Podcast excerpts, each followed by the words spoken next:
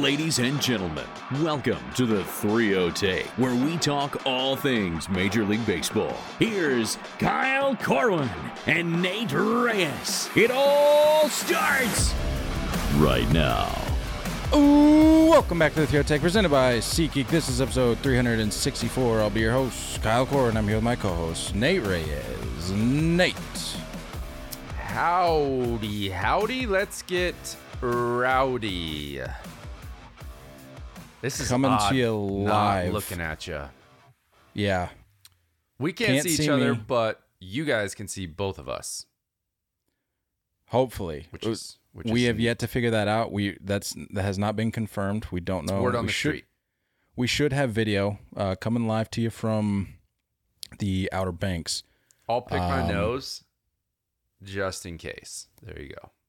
Well, I Just can't see case. that, but if we do end up getting video, then the people watching on YouTube will be able to Yeah, uh, enjoy that little scene. you're welcome. Uh, yeah, coming to you live from the Outer Banks.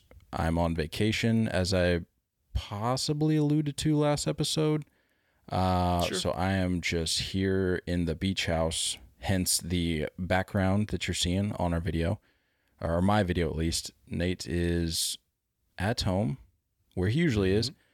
Uh, but figured would have to check in at least once. We weren't able to do our two episodes uh, this week as we usually try to do, but wanted to check in. There's a lot going on, a lot of good baseball, not too much bad baseball, I will add. Um, but is there anything? It's been Depends a week. on who you root for. That's true. That's that's Yeah. very very true. Is there anything since it has been a week that you want to check in with uh, with the people on? Um, uh, what do you mean check in? Just share any any updates, any any observations from around the league that maybe you want to start with off the top. It has been it's been a week. Just wanted to give you that opportunity. Um, it seems like we're at this weird chapter, and obviously we're gonna get into this today, but like we're in this weird chapter where good teams aren't that good right now, and then there's maybe some pretenders that are overperforming. So I just, it's like we're definitely in the thick of, like the thick of dog days, just right in the thick of it. So I don't, it's just odd. You know what I mean? Like it's not, it's not what we're used to. You see all these power rankings that are coming out, and you're seeing teams that you never would have guessed should be in those power rankings, but they are in there. So it's kind of nice. It's it's weird. It's a little bit of a shakeup. It's getting you to watch other baseball, which is cool. Um, especially if you're like me and your team's not exactly excelling.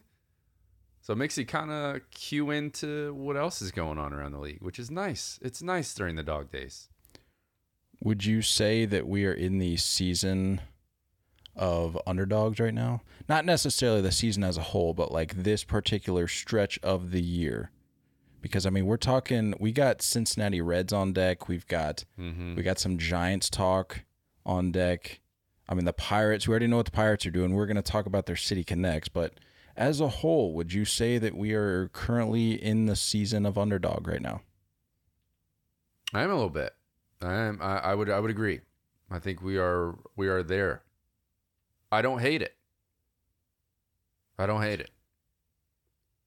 I will say some. I feel like some of these stories I like more than others. Like I, I, I guess, I guess we have to talk about the Giants. That's one of those teams where I could do with or mm. without. but yeah.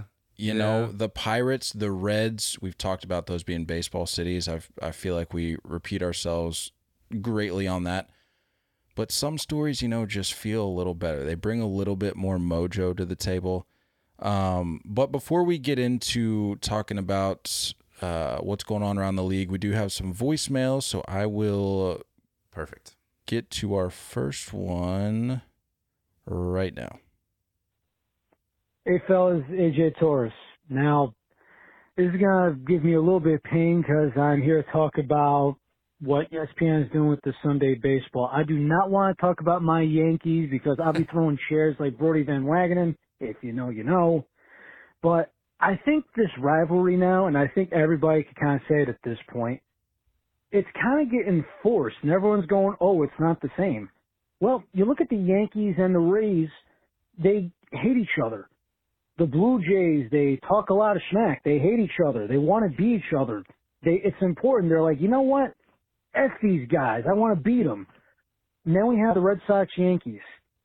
I mean, I get the stories like Michael King and his family, the rivalry, this and that. Like, that's all good, but you're telling me that we can't have like a Dodgers Angels series on ESPN Sunday night with Kershaw versus Ohtani?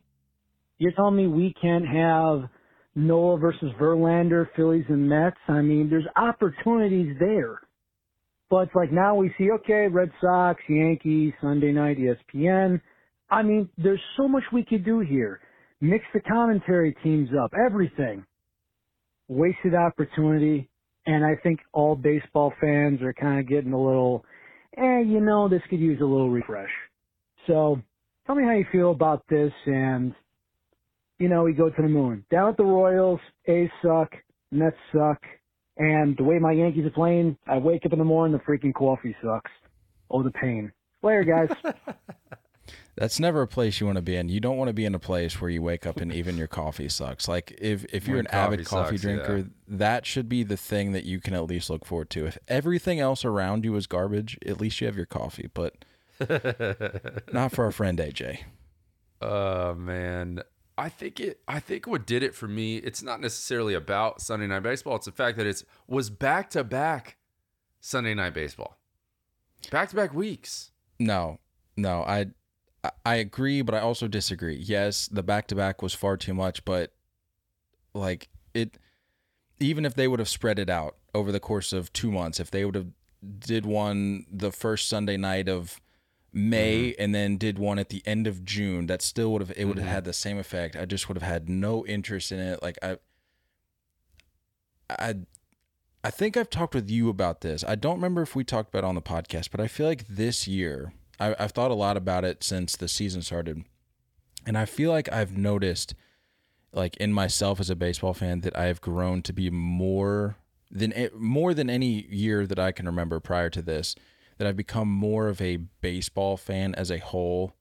And I don't know if I'd say less of a Red Sox fan. It's it's a tricky situation because of the state of the team right now, but um, I've just grown to be so much more fascinated in the league as a whole as opposed to just my little Red Sox Sure. bubble. And Sure.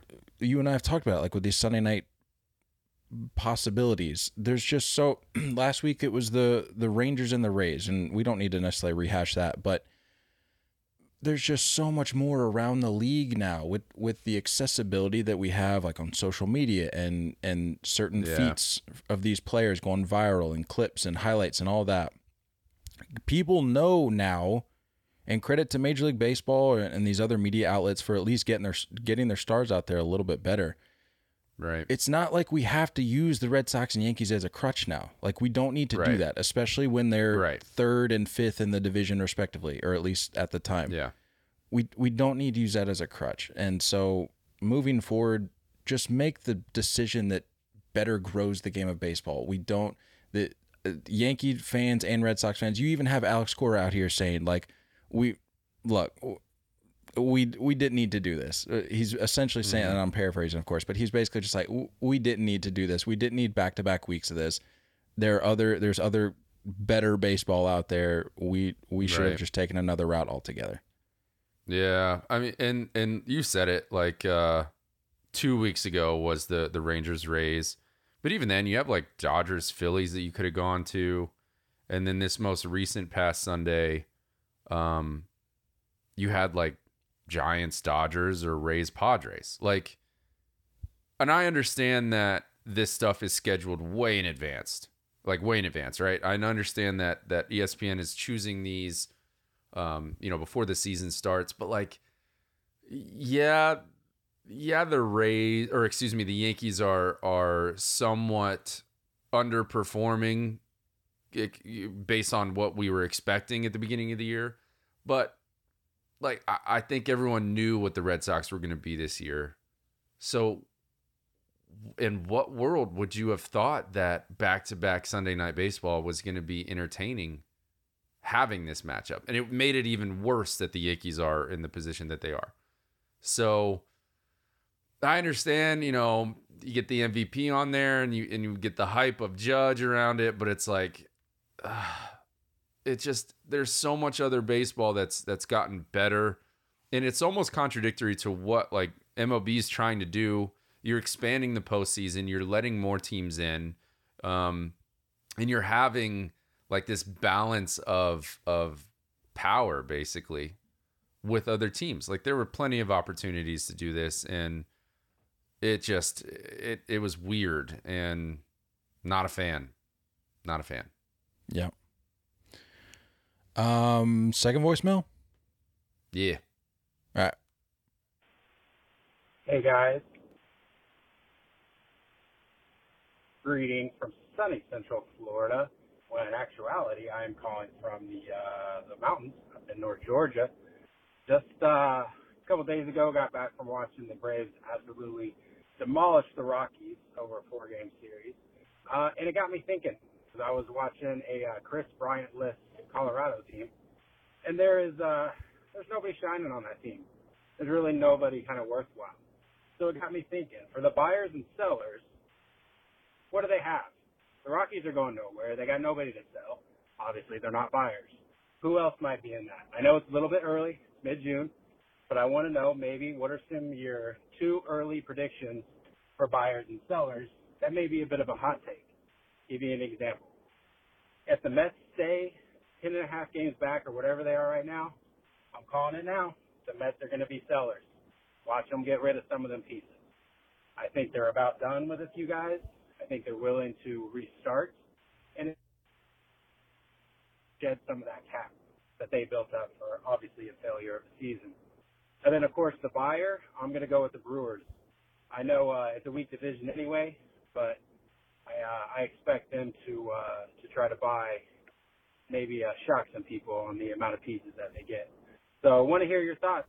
I know it's uh, mid June, it's a little too early, but uh, you got any hot takes for buyers and sellers so far? What do you got? You got like any it. thoughts on that?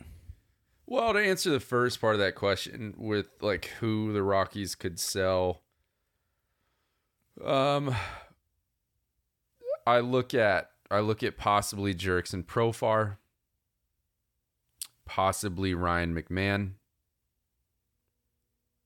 possibly Randal Grichuk, and it's there's always this theme every year that uh, that teams are looking for a fourth outfielder.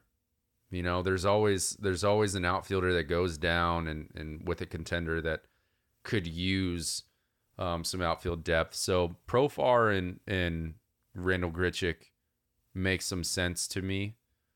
Um, but he's right. I mean, there's there's just there's not a whole lot there, rotation or bullpen wise, for the Rockies. So yeah, I don't know. As far as like buyers and sellers go, I mean, I haven't really thought about it too much. What do you have off the top of your dome? I well to the to the point about the Mets, I j- and I've said it before. I just don't see, regardless how bad it gets, I just can't fathom a world where the New York Mets of all teams are sellers at the deadline. I just I Mm-hmm. I cannot wrap my head around that. I can't envision a scenario in which that happens, in which that's likely, in which some of those names that they've added over the last few years, uh, whether it be big money contracts or not, that they would be going elsewhere. I just can't see that. Steve Cohen to me seems, I don't know. I don't want to say too prideful, but it it would be hard to to take that on the chin after having built that up into what it is to then that quickly turn around and say well we're going to have to we're going to have to go back to square one i i just can't see that happening i i would see a scenario that has the mets just playing it out and maybe Right. taking the season as a whole on the chin and just being like, we had some major underperformers, especially from a from an arms perspective. Um, and we'll just see if we can kind of plug those holes as we head into 2024. But this year, I, I just I can't. And and maybe somebody that's closer to the team would have a different take on that, but just from an optics point of view, I, I just can't I can't see that happening. Um, I really think the guy that I'm most keyed in on right now, and we've talked about him the uh, last couple weeks, but Shane Bieber, I think, Mm, is a yeah. guy uh, that will be interesting to see whether or not his performance alters, uh, or the consistency rather alters if he is dealt elsewhere. Uh, because we know what he's capable of, but we also have to recognize that it's been consistently done in a Guardians uniform slash Indians.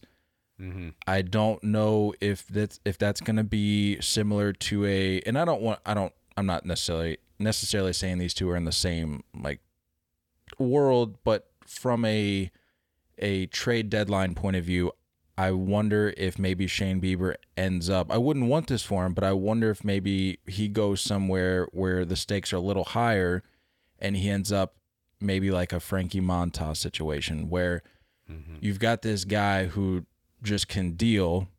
And sure, Shane Bieber's accolades are a little more. His resume is is, is far more developed than than Frankie Montas, but two guys that can deal. I would think that a team looking for Shane Bieber would be looking for Shane Bieber type performance, but if he's dealt if he's dealt elsewhere and maybe he's just not used to playing with a team with an organization whose expectations are greater than Right. what you find in in Cleveland because as we all know that division's a joke and Right. I would I would venture to say regardless how you approach your craft whether it be Shane Bieber or whoever else Jose Ramirez that you go into it thinking about your team your division a little differently than say a team like the Mariners, the Astros, where maybe there's like a little bit more tension. The Rangers now, especially with Yeah. like a division like that, where the stakes seem just to be a little higher. almost. Right, American League East, whatever, what what have you. So that that'll be an interesting a name that I'm I'm going to be uh, tracking as as we get closer to the trade deadline for sure. Yeah, and that's one of those things where like you we maybe hope that he'll move. Some people hope that they that he'll move, but like the Guardians hold all the all the the leverage there. Um just because of the fact that like they're they're probably if they do move them, if they do move him, they can still kind of have that, hey, we're we're still fighting for this division, but like you know, the likelihood of re- him resigning, we might as well move on, bolster up. So I could see them getting like a big league ready or two guy in return with a haul of prospects because the, I think the asking price is going to be pretty big. Um, whereas you go over to like the White Sox, and you know my bold prediction a couple weeks ago was when I said Lucas Giolito. Um, that's where you know they don't have as much leverage. the The White Sox aren't necessarily in a position to just go win this division, so um, it's going to be interesting. But yeah, I mean, with the Mets, like just kind of going back to that point, I was looking at their their roster. They have three, four guys that are set to be free agents next year. That's it. Um, David Robertson, Tommy Pham, and Cookie Carrasco, who I'm not sure anybody would be buying at this point. So it's like they don't have enough depth in the in the bullpen to get rid of David Robertson. And Tommy Pham, I mean, he's producing too much. As much as we dislike Tommy Pham, he's producing too much for the Mets for them to move him. So now you're talking about moving guys that have multiple years of control. Um, it just doesn't make a lot of sense. I think you're right. I think it's the team that's probably just going to ride it out with who they have. Uh, so I don't really have any buyers or sellers for you quite yet. That's definitely something we'll get into throughout the year. But uh, I'm with you, man. I'd like to see Shane Bieber go go join a rotation and compete somewhere. Yeah, and talking uh, buyers and sellers, a team that I want to transition to now, the Cincinnati Reds. Hmm. Um, seemingly out of nowhere, I couldn't tell you when this win streak started. I mean, I know now that I mean we are we're all well aware that they've now won 11 straight entering uh, Thursday. But one of those situations where you kind of, admittedly, you kind of forget about the Reds at Mhm. the start of this, uh, like a rather forgettable team, as we all know. You look at the standings at the at the 11 win mark of this streak, first place in the National League Central. right. They lo- they're coming off a 100 game 100 loss season last year. But have decided that oh, let's just kick it up a gear. They've swept 3 straight series, have won 5 consecutive series overall. And this 11 game win streak, according to ESPN stats and info, they've won 11 straight, the team's longest win streak since they won 12 in 1957. And they joined the the team that we all know and love, the 1890 Louis, Louisville Colonels, as the only franchise in MLB history with an 11 game win streak, a season after 100 losing 100 games. So, like I said, I couldn't tell you when this started, why it started, why it's continuing.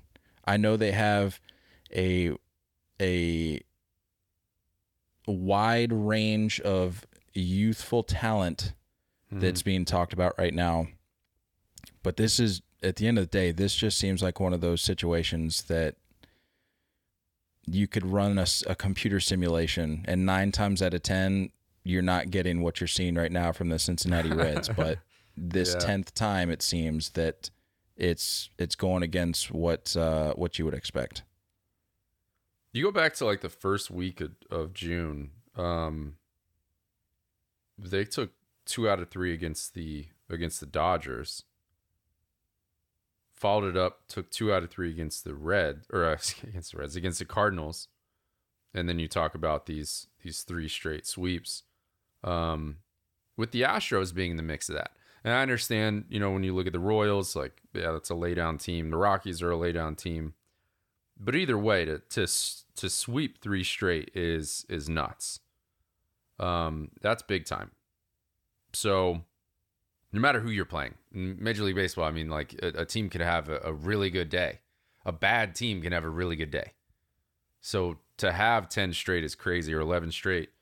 Um, they're going to be tested though. They're going to be tested the rest of the way out with this month facing uh, they got three against the braves um, starting up this weekend which i know we're going to cover later and then three against the orioles and then entering into next month three against the padres so I- i'm loving it i'm here for it i'm here for cincinnati reds fans i think they're excited the city's excited i would say this goes back to like the Elly De La Cruz call up I think he came up around that Dodgers series. So I I love it, dude. And like Joey Votto coming back and feeling in reinvigorated the way he talked about it in the press conference. Like he had a ton of ABs in in the minor leagues getting ready and he was awful. He was trash. So this like extra juice, this extra momentum to give a vet, to give a fan favorite, to give a red legend, balance that out with a ton of exciting, youthful, just punch you in the mouth baseball, dude, like, get me going. Get me going, Cincy. So I'm here for it. I don't know if they're going to hold on to that division forever. At the same time, I mean, we talked about wanting to raise the Jolly Roger for months now. They've lost nine straight. So it's like you're going to have these ups and downs, but good for the Reds. I think it's exciting for for baseball fans in that area because when you can have that quick of a turnaround, losing 100 games, they're already at 40 wins this year. To quickly turn that around and talk about even if they even if they finish under 500, if they're in the 70 to 75, 78 wins at the end of this season, I think you're going to see jerseys being sold. You're going to see tickets being sold and, and butts and seats, and you're going to see a lot of exciting stuff moving forward in Cincinnati. Um, and, and I'm here for it. I'm absolutely here for it. I uh, I can't help but notice that You're a little uh, gassed you- up. I'm a little gassed up. I I can't help but notice you mentioned uh, butts and seats. Butts and seats. Yeah, I said that. So I mean, if you're going, if you're trying to go to watch Elly De La Cruz and company, do you know how you would do so? How how you would be able to do that? I think for me, I would probably go to www dot.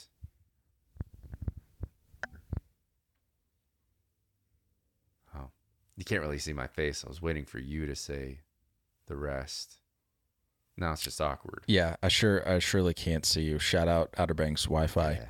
Yeah. Um, I'm just gonna go ahead and assume, like you said, that you're waiting for me to finish that. So I'll just come in and say it, Nate. It's SeatGeek. And by the way, Yeah. before we talk about SeatGeek, I don't know who needs to hear this, but you don't need to use www dot anymore.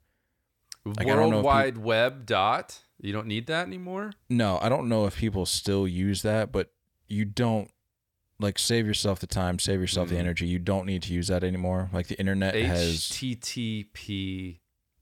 https colon. colon forward slash forward slash www. Yeah, you don't need that. The, How the many internet people knew that www meant World Wide Web?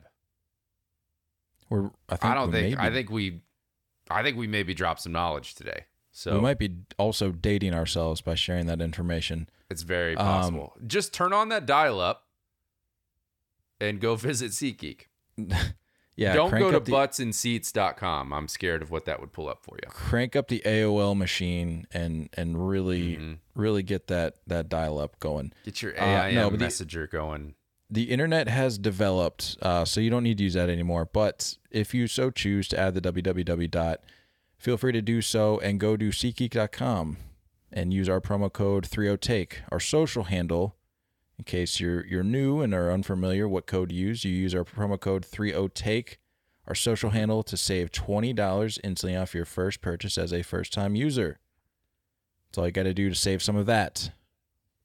For those new, it's it's cold hard cash. That's what you're gonna save. Twenty doll hairs, I believe. enter promo code 30take our social handle at checkout uh yeah but in the midst of of all AIM, by the way, do you do you remember your AIM name, like your your username?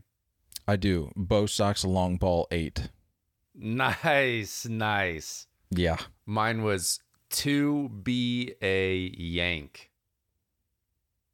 Stupid. that's when we had dreams and aspirations of going big time yeah. I'm right there with you Now I just dream Um, of fast food. there we go uh Mhm. but in the midst of all this reds uh positivity uh Wil Myers dfa'd so Yeah. Yeah. They You- snuck that in, didn't they? Yeah, I, and we've talked about this before. What was what was this? There was a similar situation with another team. I feel like recently where where moves were being made and they decided to cut ties with somebody. Who am I? Why am I blanking right now? Who am I thinking of? Someone was recently DFA'd. You're right. And it was like kind of surprising because of who it was, but then it was like it makes sense because they're trying to move forward. Who who am I thinking of? I know there's somebody just yelling at me right now. Who who is it? What team? Mm. Hmm. Eric Hosmer, Cubs. I don't know if that was it though. Hmm. Was it somebody with the Pirates?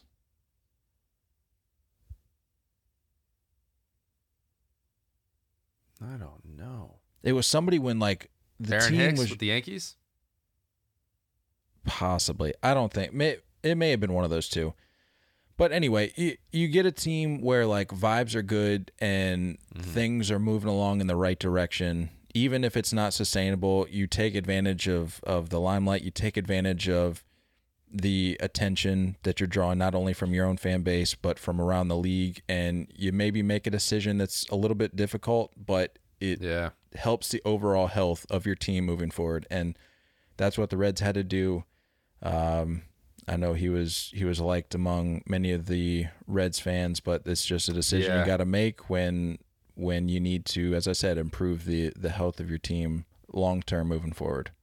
Yeah, and that's the point of that contract, right? I think it was a one year, $7 million deal. So, like, it, that's a low risk, high reward deal. Um, you know, if he if he shines the way he he has in the past, you that's a great deal. If not, it's like no harm, no foul. Let's get him out of the way and get some youth in here, and let's see what our young guys have. So, I think they're just kind of doubling down on the excitement and and the young guys coming up and and providing good ball. So, I don't hate the decision for Wil Myers. I mean, um, I'm curious to see where he goes. I'm curious to see if he gets a job somewhere. So, I mean, it's just it's just league minimum the rest of the way out, right? For for anybody that that picks him up. Believe so, and he'll he'll get Yeah, picked up by so- somebody. Like that's not a guy that you're so. just gonna let let fall by the wayside. Like somebody somebody who sees some potential value in Yeah. in what he has to offer. two three times a week, like you know, spot you at first, spot you in the outfield. So, yeah, I'm I'm I, I think he'll get a job somewhere. I'm just curious to see where it would be. Interesting. I'll think on that. Talking about win streaks, the San Francisco Giants, a game shy of what the Reds are currently sitting at with 11. Giants are at 10 straight wins. It's their first 10 game win streak since 2004. So, Whoa. To put it into context, the Giants have not won 10 games in a row since Manny Ramirez graced the cover of MVP Baseball um, back in the day. So there, there's your context for how long it's been. See that picture? I know you haven't been on social media much lately, but you see that picture that's been going around of Manny in a Yankees hat? It's like this weird, like old man under the chin selfie, and he's wearing a Yankees hat. I don't I I want to say that this is not the first time that's happened since he since he uh left Major League Baseball. So I can't say that I'm surprised.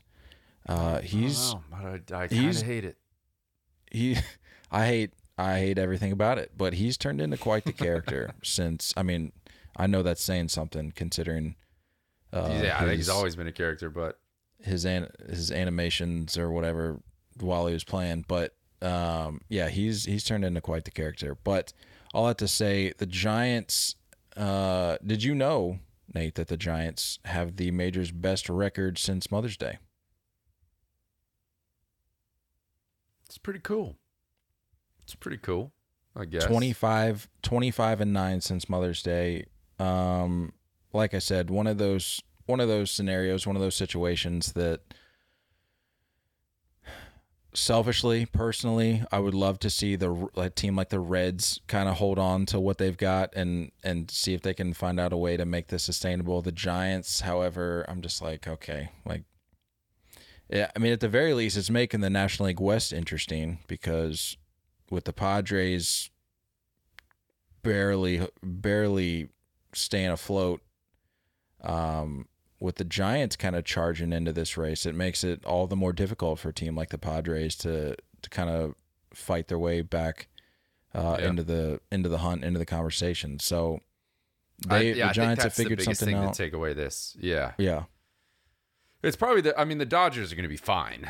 Um, you know, they're they're they're a postseason team. Um, but I think that's what you what you mentioned there. It's it's the Padres. It's making it more difficult for them. Like you already had the expectation that they were going to be better than the than the Diamondbacks. So, and you knew the Dodgers were going to be the Dodgers. You thought maybe there would be a little bit of a drop off because they didn't do a ton to to you know necessarily add to that roster. Uh, but you, I don't think any of us really expected the Giants. I know you and I didn't. I kind of said last year was a bit of a fluke. A very weird roster configuration. Um, I mean, they're. I think they're buyers for sure. If you wanted to go back to our voicemail there, um, I think they're definitely going to be buyers. And you know, a plus fifty four run differential. Yeah, they're they're gonna be they're gonna be okay. I don't know if they stick around the whole time. It's hard to say. I just want to add, I don't know if you hinted at it all, but I just want to add that maybe not a lot of people saw what was coming with the D backs. Uh we we did. We did. I don't I don't want to let people forget that. Once I saw Corbin Carroll, I'm telling you, if we could just find the footage of him having when we were at that game and he hit that like routine single in between first and second um, to the right fielder and it was very much stretched into a double, no problem. I was like, oh. Oh. That moment right there is when we knew the D backs were going to take over the NL West by storm. That's when we knew. That's just the reality of it. I mean, if they played in a somewhat decent ballpark, I'm sure they we don't we don't need to get now. into this again. I've told you I I have a soft spot in my heart now for Chase Field. It's it's gar- objectively it's a garbage park, but I I do Yeah. have a soft spot in my heart. Thank you, Well, uh, World riddle World me this, Classic. Batman. They're 23 and 18 at home, but 22 and 12 at away. So interesting. It sounds like a cry for help, really. Like get us a new park. field. Yeah, seriously. Give me something. I'm impressed though. As far as the Giants go, I Ugh, I don't know, man. Uh, shout out to Yaz though on that walk off, that splash walk off that he had the other day. That was sick.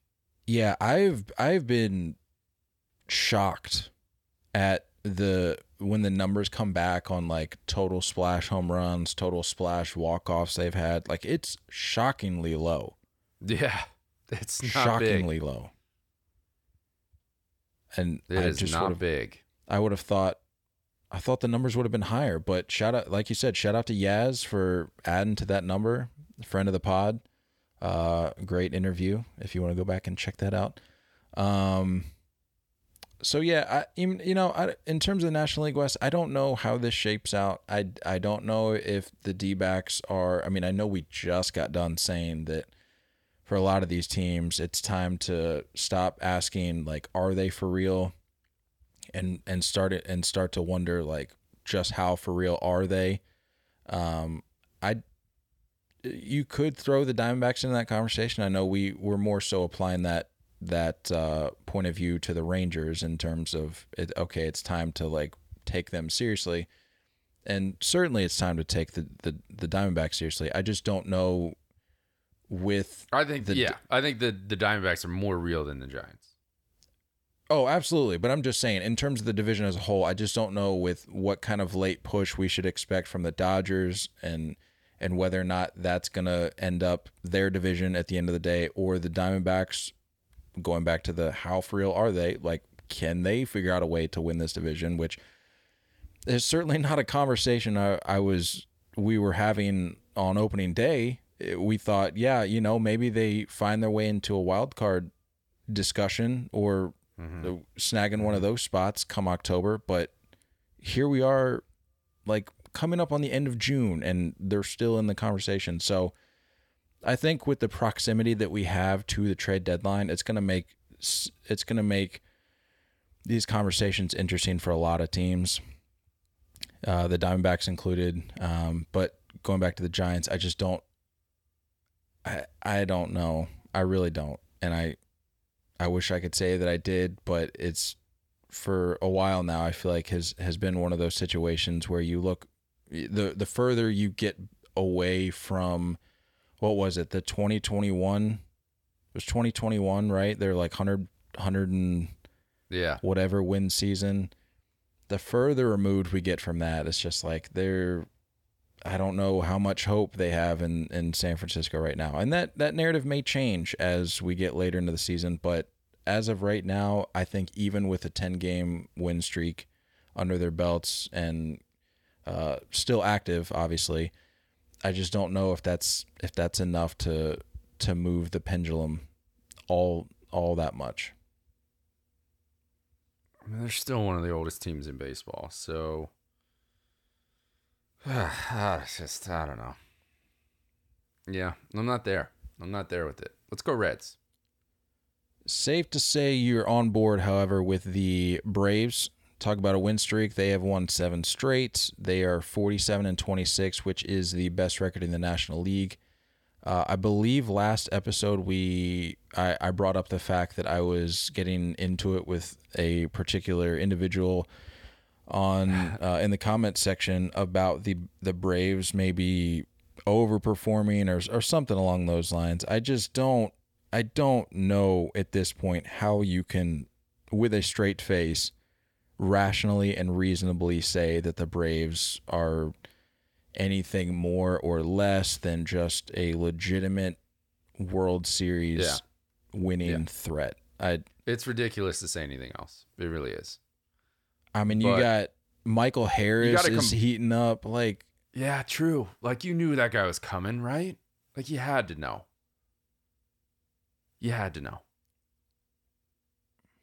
it's ju- like they're just showing you that even with some of the question marks that pop up, and this started this started back when they won the whole thing. Like that, Mm-hmm. the way that season developed, you get you get holes that pop up throughout the course of the year. Um, or maybe even trickled in from the season prior, where it's like, okay, well, how is this going to be addressed? How how how is the team going to respond? How is the roster going to be able to, you know, plug plug the gaps?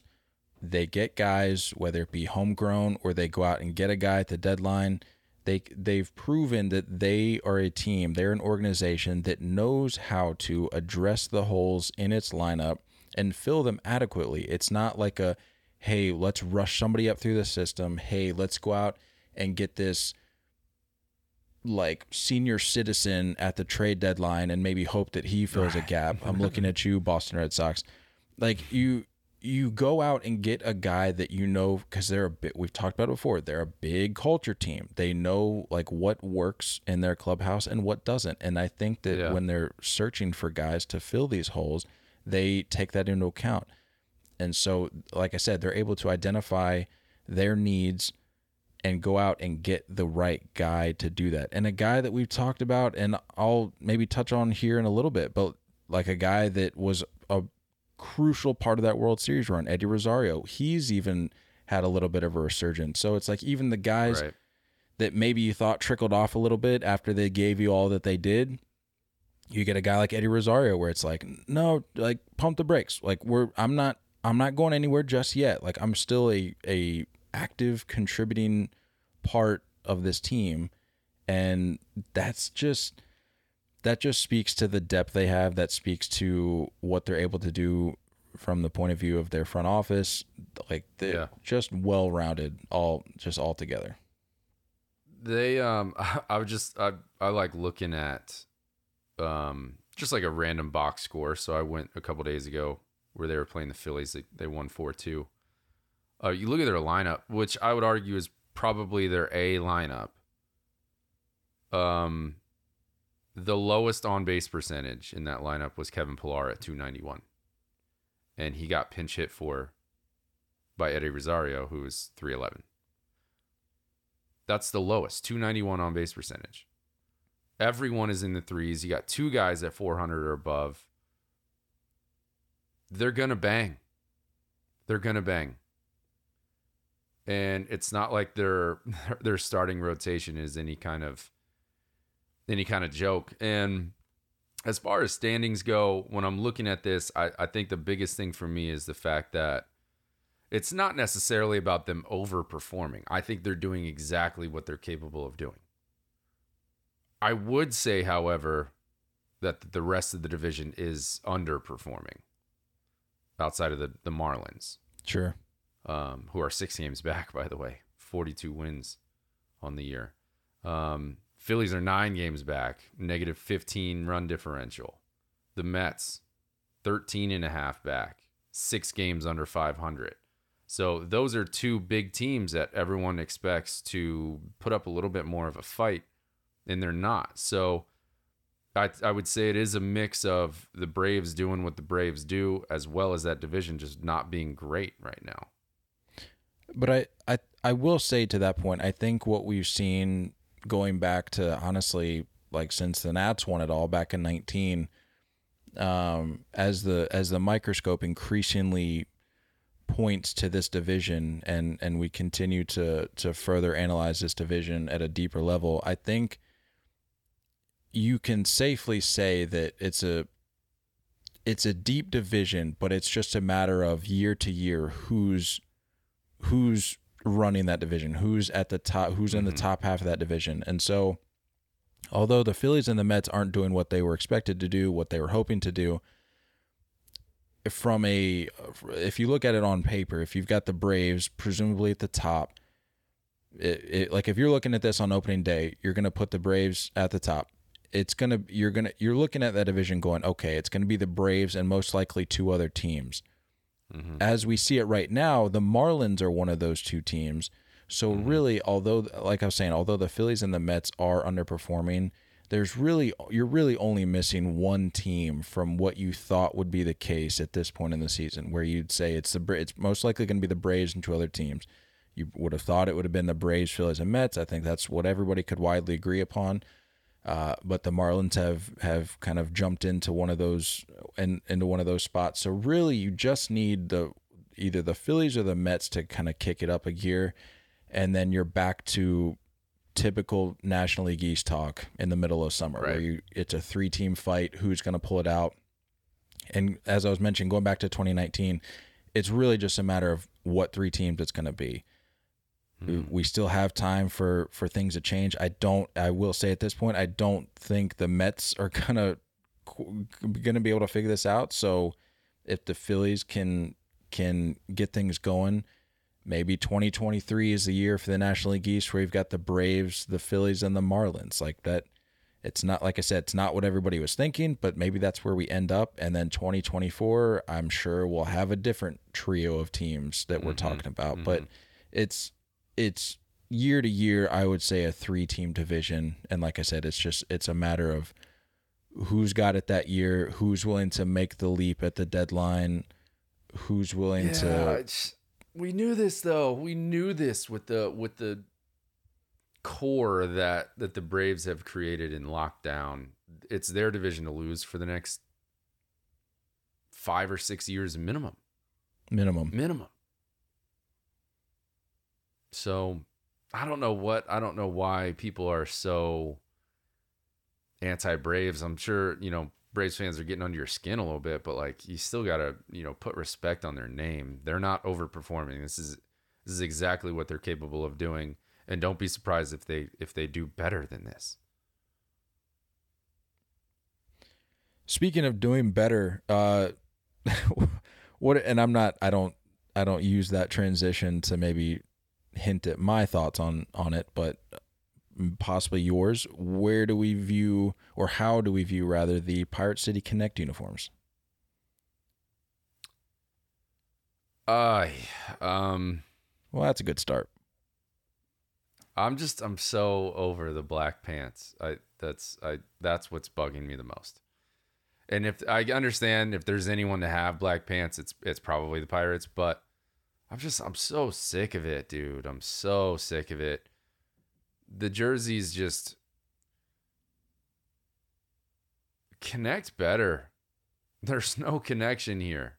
This just looks like an alternate jersey slash throwback. All right, so I did I did do a little digging. Um, I want to want to share what I found for those who maybe just look at this and go, "Well, it's just a yellow uniform, yada yada yada." And I will say, and and I'm not like trying to uh, maybe justify this uniform or say that it's really better than it is. I'm just trying to share what I found about how they attempted to quote connect uh, the uniform. But if you look closely on at, at the uniform, there you'll notice like a gradient on the top half where it kind of like fades as it gets lower towards the belt. Yeah, I do like that Um, feature. Yeah, so the pattern in that gradient, um, if you kind of zoom in, and shout out to uh, sportslogos.net, they're they're always on top of these City Connect uh, backstories, if you will. Um, but the pattern features the it's like an asteroid, what they call an asteroid, and they pulled that directly from the steel logo. Which, if you don't know what that is, just think Pittsburgh Steelers. It's literally the same logo. Um, it's like a little star shape. Uh, so they connected it to uh, an industry that is that is um, very important to that city. Obviously, uh, the the check that's also in that pattern is taken from the city's official seal. Uh, and then the inverted Y is where the three rivers uh, are in downtown Pittsburgh. So, in terms of connecting to Y? some, what's that? The inverted Y. Is that what you said? Yeah. So if you look at the like, uh, if you actually here, I can send it to you. Um, it's it's certainly like pulling on things that are are important to the city, and I can I can certainly speak from a little bit of experience because Oh, I see it. I see it. I got a lot of family up there, and like I, I know that these are things that are important, things that are talked about.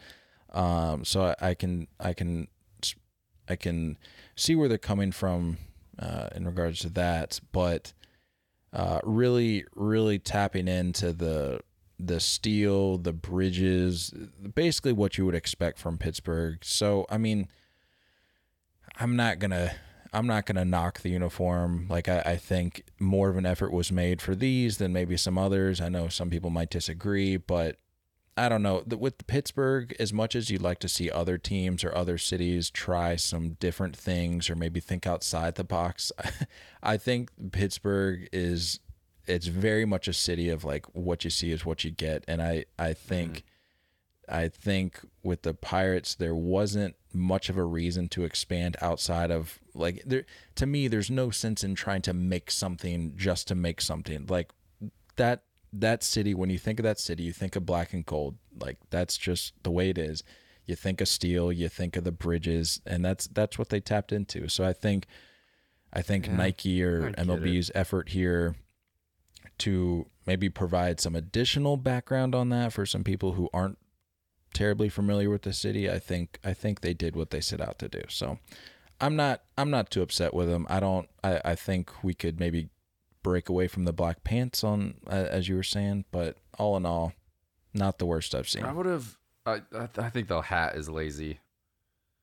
I think that's the part that bugs me the most is the hat. But I mean, get some bridges in there, get something in there. I understand, like, it's such a subtle thing to have to zoom in to the to the jersey so much to be able to see what part of it is connecting to the city. That's what Yeah, bugs I me mean, the most. Like, be a they little do more incorporate loud the with the bridges.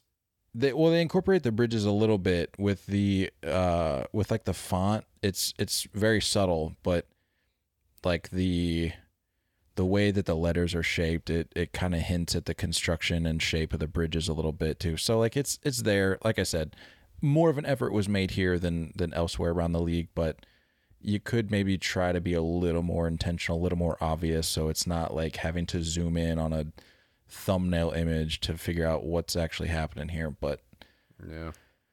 all in all, just wanted to get your thoughts on that. Uh, don't want to don't want to harp on it too long. Um, somebody that has uh, certainly been going off recently. I want to cover real quick before we get into our weekend series talk. Uh, I just want to give some love to Shohei. I feel like it's been a minute since we talked about him, and as we get closer to the trade deadline, um, obviously, even more so than he's being talked about right now, is going to be the central focus of uh, deadline conversation. And coming off of the AL Player of the Week honors, he went 10 for 23, which equates to a 435 average. He had six home runs, 12 ribbies, and 10 walks, and an OPS of 1.893. Uh, he also Lord. went six.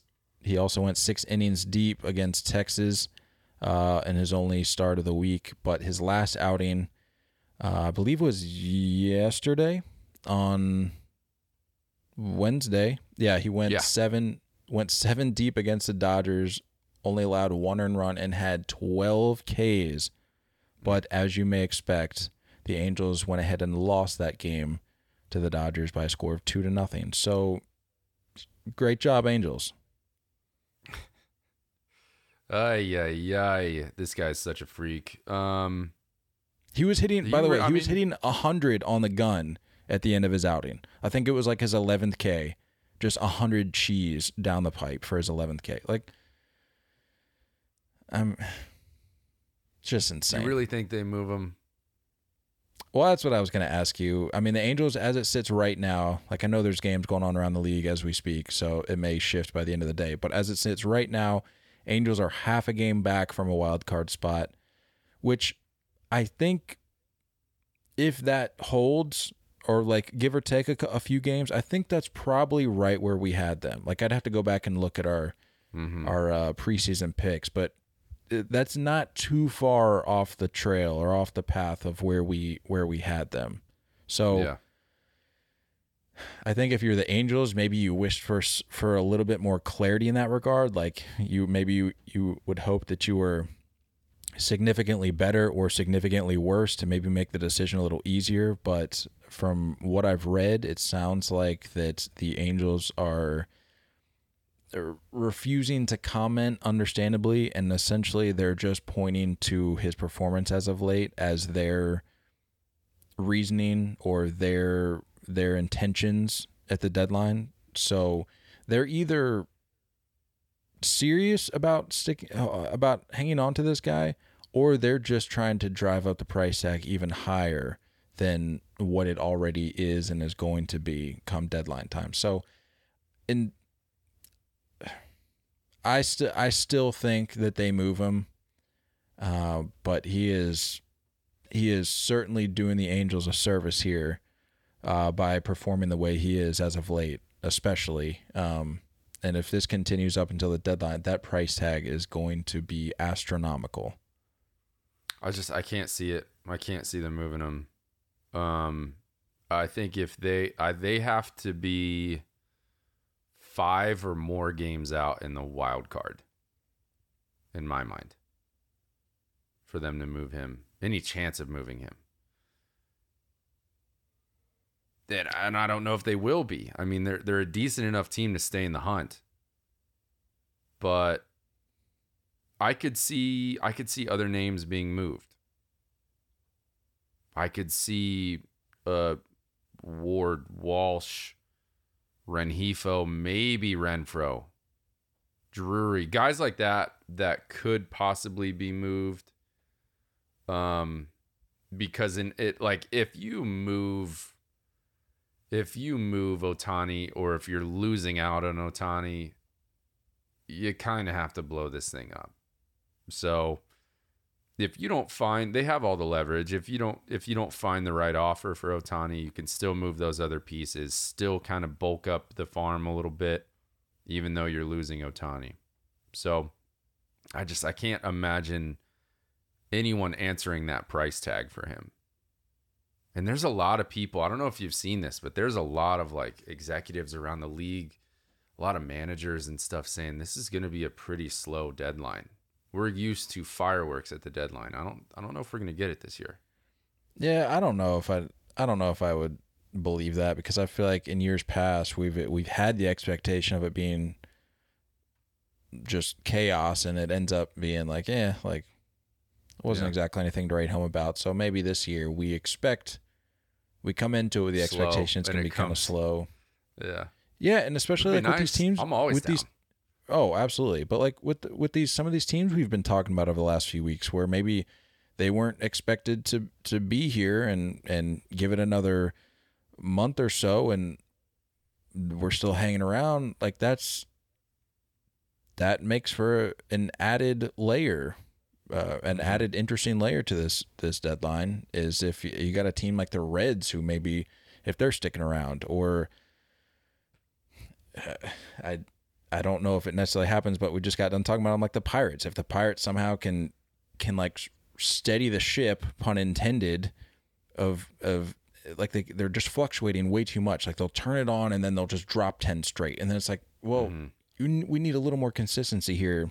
I'm sure the front office is like, we need a little more consistency here to justify doing anything crazy at the, at the deadline. But Sure. just teams that that are you know knocking on the door. It'll I I think the deadline uh, could have some potential for uh, some. I won't say crazy fireworks, but maybe some some mid level fireworks. I I think there's Right. definitely room for that. We'll see. Um, the weekend series to watch, unless you got anything else, kind of coming coming to an end here for episode 364. Anything else you got before we kind of get into our final No, final points of discussion? Let's get it. Let's get it. I'm excited about my matchup.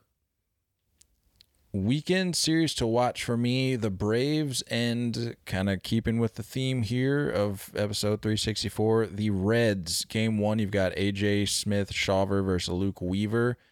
Game two, Jared Schuster versus, last I checked, it was TBD. Uh, and then game three, you got Charlie Morton versus Ben Lively. I mean, this, you want to talk about a test? This is a Yeah. test. For I real. How hot are you for are you are you legitimate or not? Yeah. I agree. This is You a got true the- test.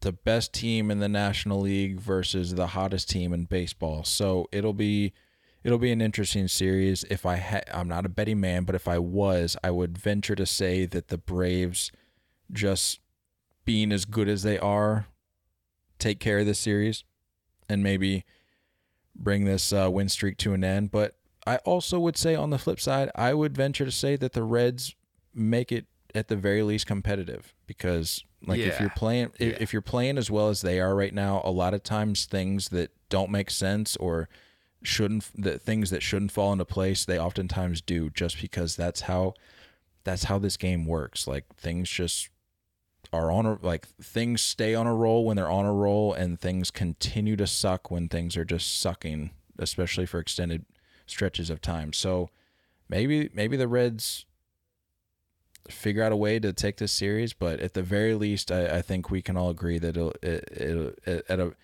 at a minimal level, it will be a competitive series, and that's that's all we can hope for. So that's that's a series I got. Uh, who do you got for yours? Um, uh, I got. We talked about these two teams already too. The the Diamondbacks visiting San Fran.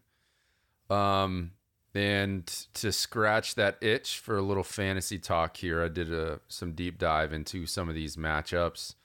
Um, just going pitching here with this stuff, but um, as we know, Diamondbacks are in first place. Giants are only two and a half back, so pretty big series. A three game set starting on Friday. Uh, we got Zach Davies going game one uh, for the Diamondbacks. Pretty, pretty tough uh, season so far, but it, it seems like he could be starting to get a little something going. He does have a 7-11 ERA. ERA. Shout out Slurpees. Um, only 14 points in fantasy this year and seven starts.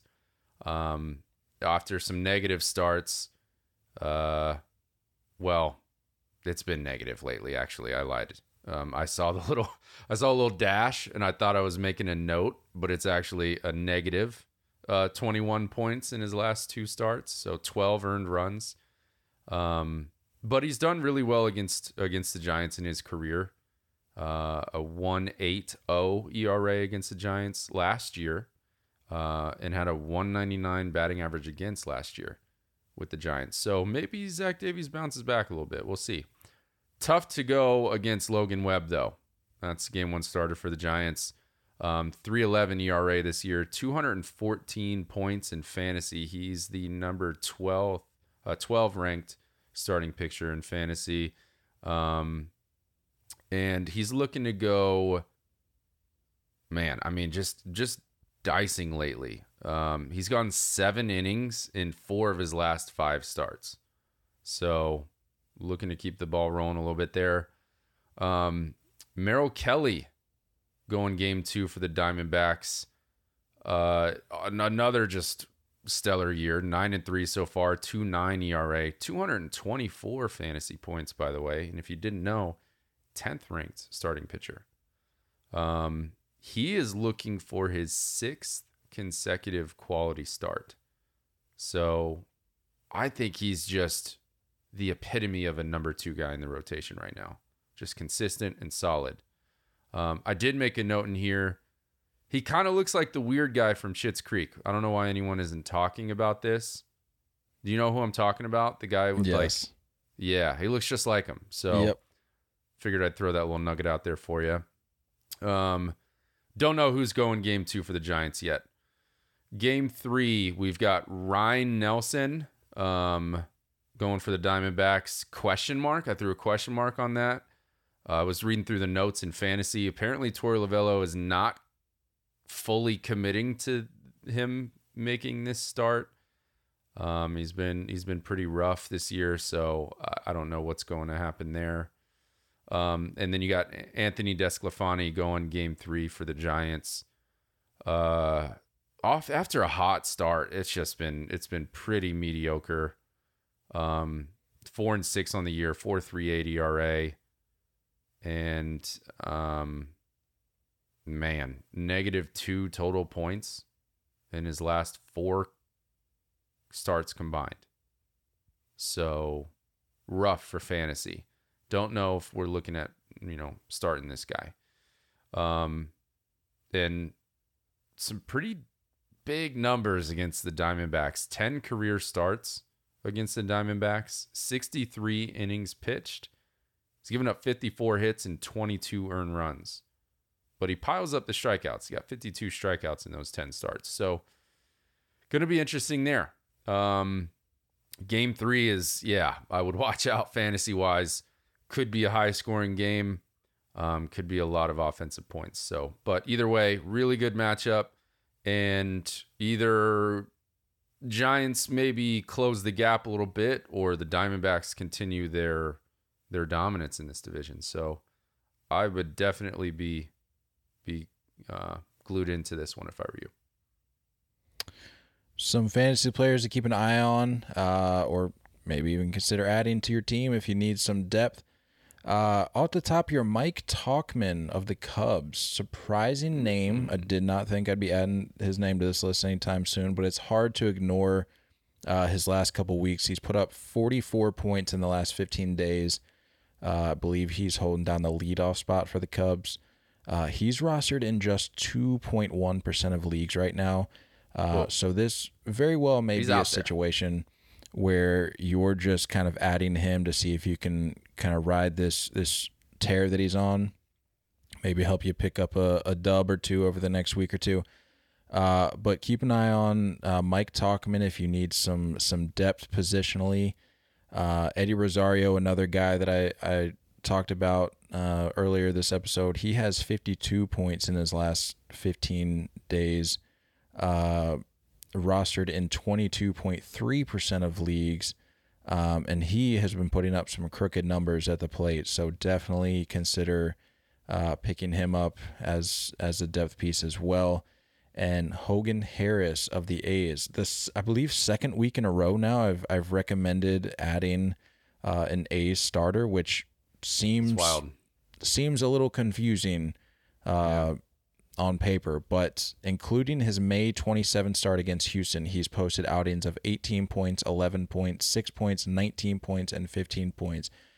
Uh, very similar to to JP Sears, who, if you check, I last episode I recommended adding him, and he went out and I believe put up like 15 or 16 points, which is exactly the point that I made when I recommended him. Is just he's he's not going to go out and give you 30 points, but he's gonna he's he's a guy that's going to put up like mid 10s numbers 15 14 15 16 somewhere in there and depending upon like the structure of your fantasy league, having a guy like that can be can be crucial because even if he's not putting up 30 points, if he's giving you that consistency of a nice 15 give or take point Yeah, I'll take Punch. that all day.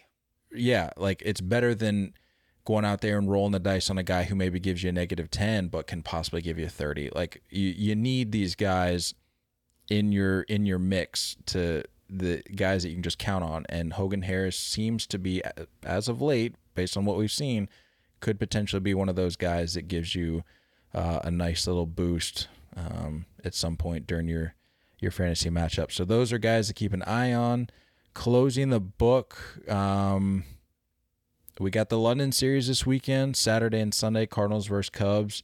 And I just saw that they're adding uh, Jeter to the Fox Sports roster. He's making his debut this weekend, so uh, something something to keep an eye on. Interesting. Interesting. That's going to be pretty wild. I hope he does well. The uh um shout out Jonny Gomes, friend of the pod, um and Nick Swisher going with this home run derby X thing that apparently they're just hitting bombs in the streets of England, I don't know. So I think they tried to do that in in Mexico and it was terrible, wasn't it? Like the camera angles and stuff. Yeah, n- yeah, So- not good. yeah. Um but uh you got Wainwright going one of those games, which is cool. Love to see him get, you know, just kind of a special start with that one. And then uh on the Cubs side you got Stroman going on Sunday. So yeah, um it's an early one for us West Coasters. Uh it's uh 10 a.m. on the West Coast on Saturday, but 7 a.m. on the West Coast for for Sunday. So rise and shine. Get get your crumpets ready. Crumpets and tea. Before we get out of here, Nate, you just want to put in a little plug for our friends over at Manscaped and uh, before before you share your thoughts about um, this just fabulous men's grooming company, I just want to remind you guys that we are in the middle of a little bit of a, a trial campaign with Manscaped. So. Uh, I don't know how many podcasts you listen to that are, are transparent about things like that, but we love all of you guys, and we're we talk with so many of you guys, and you'll reach out with questions, and we'll try to be as like as straight up and transparent as we can, and so like the. We don't see any reason for that to stop when it comes to stuff like this, but we want to let you guys know that we are in the middle of a campaign with them right now just to see if this is something maybe we can do long term. So anything you guys can do to help us out with this using our promo code that Nate will, will share with with uh, with you guys. Anything you can do uh, over the course of the next few weeks to to help us out in that regard would be greatly appreciated. Um, because they they do great stuff, and Nate and I can both speak to uh like the stuff that Oh, they have um on deck, and it's all just super solid stuff. And we're not just saying that; like I legitimately stand behind these these things. I I use them all the time, weekly, some daily. Um, it's it's just a they got good stuff going on over there. So yeah, anything you can do to help us out over the next few weeks from from that uh, from that promo code, like I said, that Nate will share would be greatly appreciated. Yeah, it's huge. You know the drill. It's just 30 take. Type it out. T H R E E O H T A K E. You're going to get 20% off and free shipping, by the way. Um, and whatever you need. It's literally anything. Um, any kind of order would be huge for for us to to make this a long-term relationship. That's our that's our goal with this. Um, and yeah, I mean, look, ball deodorant is uh is up there. You got the little. I'm, I think I'm actually gonna order that little uh, like silicone shower scrub thing. Um, yeah, I'm not a loofah guy, so I think I'm I'm done with the loofahs. So uh, yeah, I'm gonna go with that. I mean, you got. I've got the beard trimmer. I know you didn't have you don't have that one yet, but the beard trimmer is really solid. I actually use it on my noggin as well. Uh, for those baldies out there, you can use that. Um, and then we all know how the lawnmower does down south. Um, you know, it's just it's top of the line products. They're always they're always progressing too, which is cool. They're always doing new stuff to like help the different uh, little mechanics on things. Um, you know, you got your nose trimmer, your ear trimmer. I mean, it's you got everything covered. So, um, and then for any beardos out there, uh, they do like beard shampoo, they do beard conditioner. So, like literally any kind of purchase, it doesn't have to be one of those big packages. I don't want you to feel like you got to go drop 200 bucks to help us out. You know, just a couple bucks here and there to, you know, get some product and, and try them out. I mean, it's, there's a reason why they're running the show. They are running the show. And in my mind, still probably the most genius name of a company there has been since 30 Take. I mean, it's it's got to be up there for sure. Uh, Yeah. So yeah, anything you can do, like Nate said, you don't have to don't have to go crazy, but just a little little something here or there. Use promo Oh, shout out their underwear too. Their briefs, Oh, dude. dude, You you rock those too. They're insane. Oh. I'm wearing them right now, actually. some of the best, if not the best, I've ever used. Just incredible. Uh, so yeah, anything you can do to help us out would be just greatly appreciated. Uh, we genuinely mean that. We're not trying to try, not trying to blow smoke. It, it really means a lot when you guys support us. Not just with that, but you know, like the SeatGeek stuff. Um, checking us out on YouTube, subscribing to that, downloading the pod, just whatever, any and all things that you guys do, we, we certainly appreciate. Um, and we, we really do mean that because we don't, this doesn't go without the support of you guys. And if it wasn't Absolutely. for, if it wasn't for you guys listening, we'd just be sitting here talking to ourselves and we'd probably still do that, but it wouldn't, it probably wouldn't be as fun because we wouldn't have a, a group like you all, a following like you all to, to kind of uh, chit chat with throughout the year and, and make this thing fun, especially when we get to the dog days like we're in now. So, greatly appreciate anything you guys can do for us there. Um, Nate, you got anything else before we uh, get to the weekend? No, just enjoy. Enjoy the the middle of summer. Enjoy the sunshine. Enjoy the the rain if you get some rain. I'm gonna be up in Denver. Um, get out of the heat a little bit. Go meet my new little nephew and hang out, man. So yeah, gonna be a good weekend. College World Series getting into the finals this weekend as well. So yeah, it's baseball's just killing it. All all corners of baseball are killing it right now. I'm loving it. So, you know the drill. Don't go chasing curveballs. We love you all, and as always, looking forward to talking more baseball with you guys soon. Until next time, stay filthy.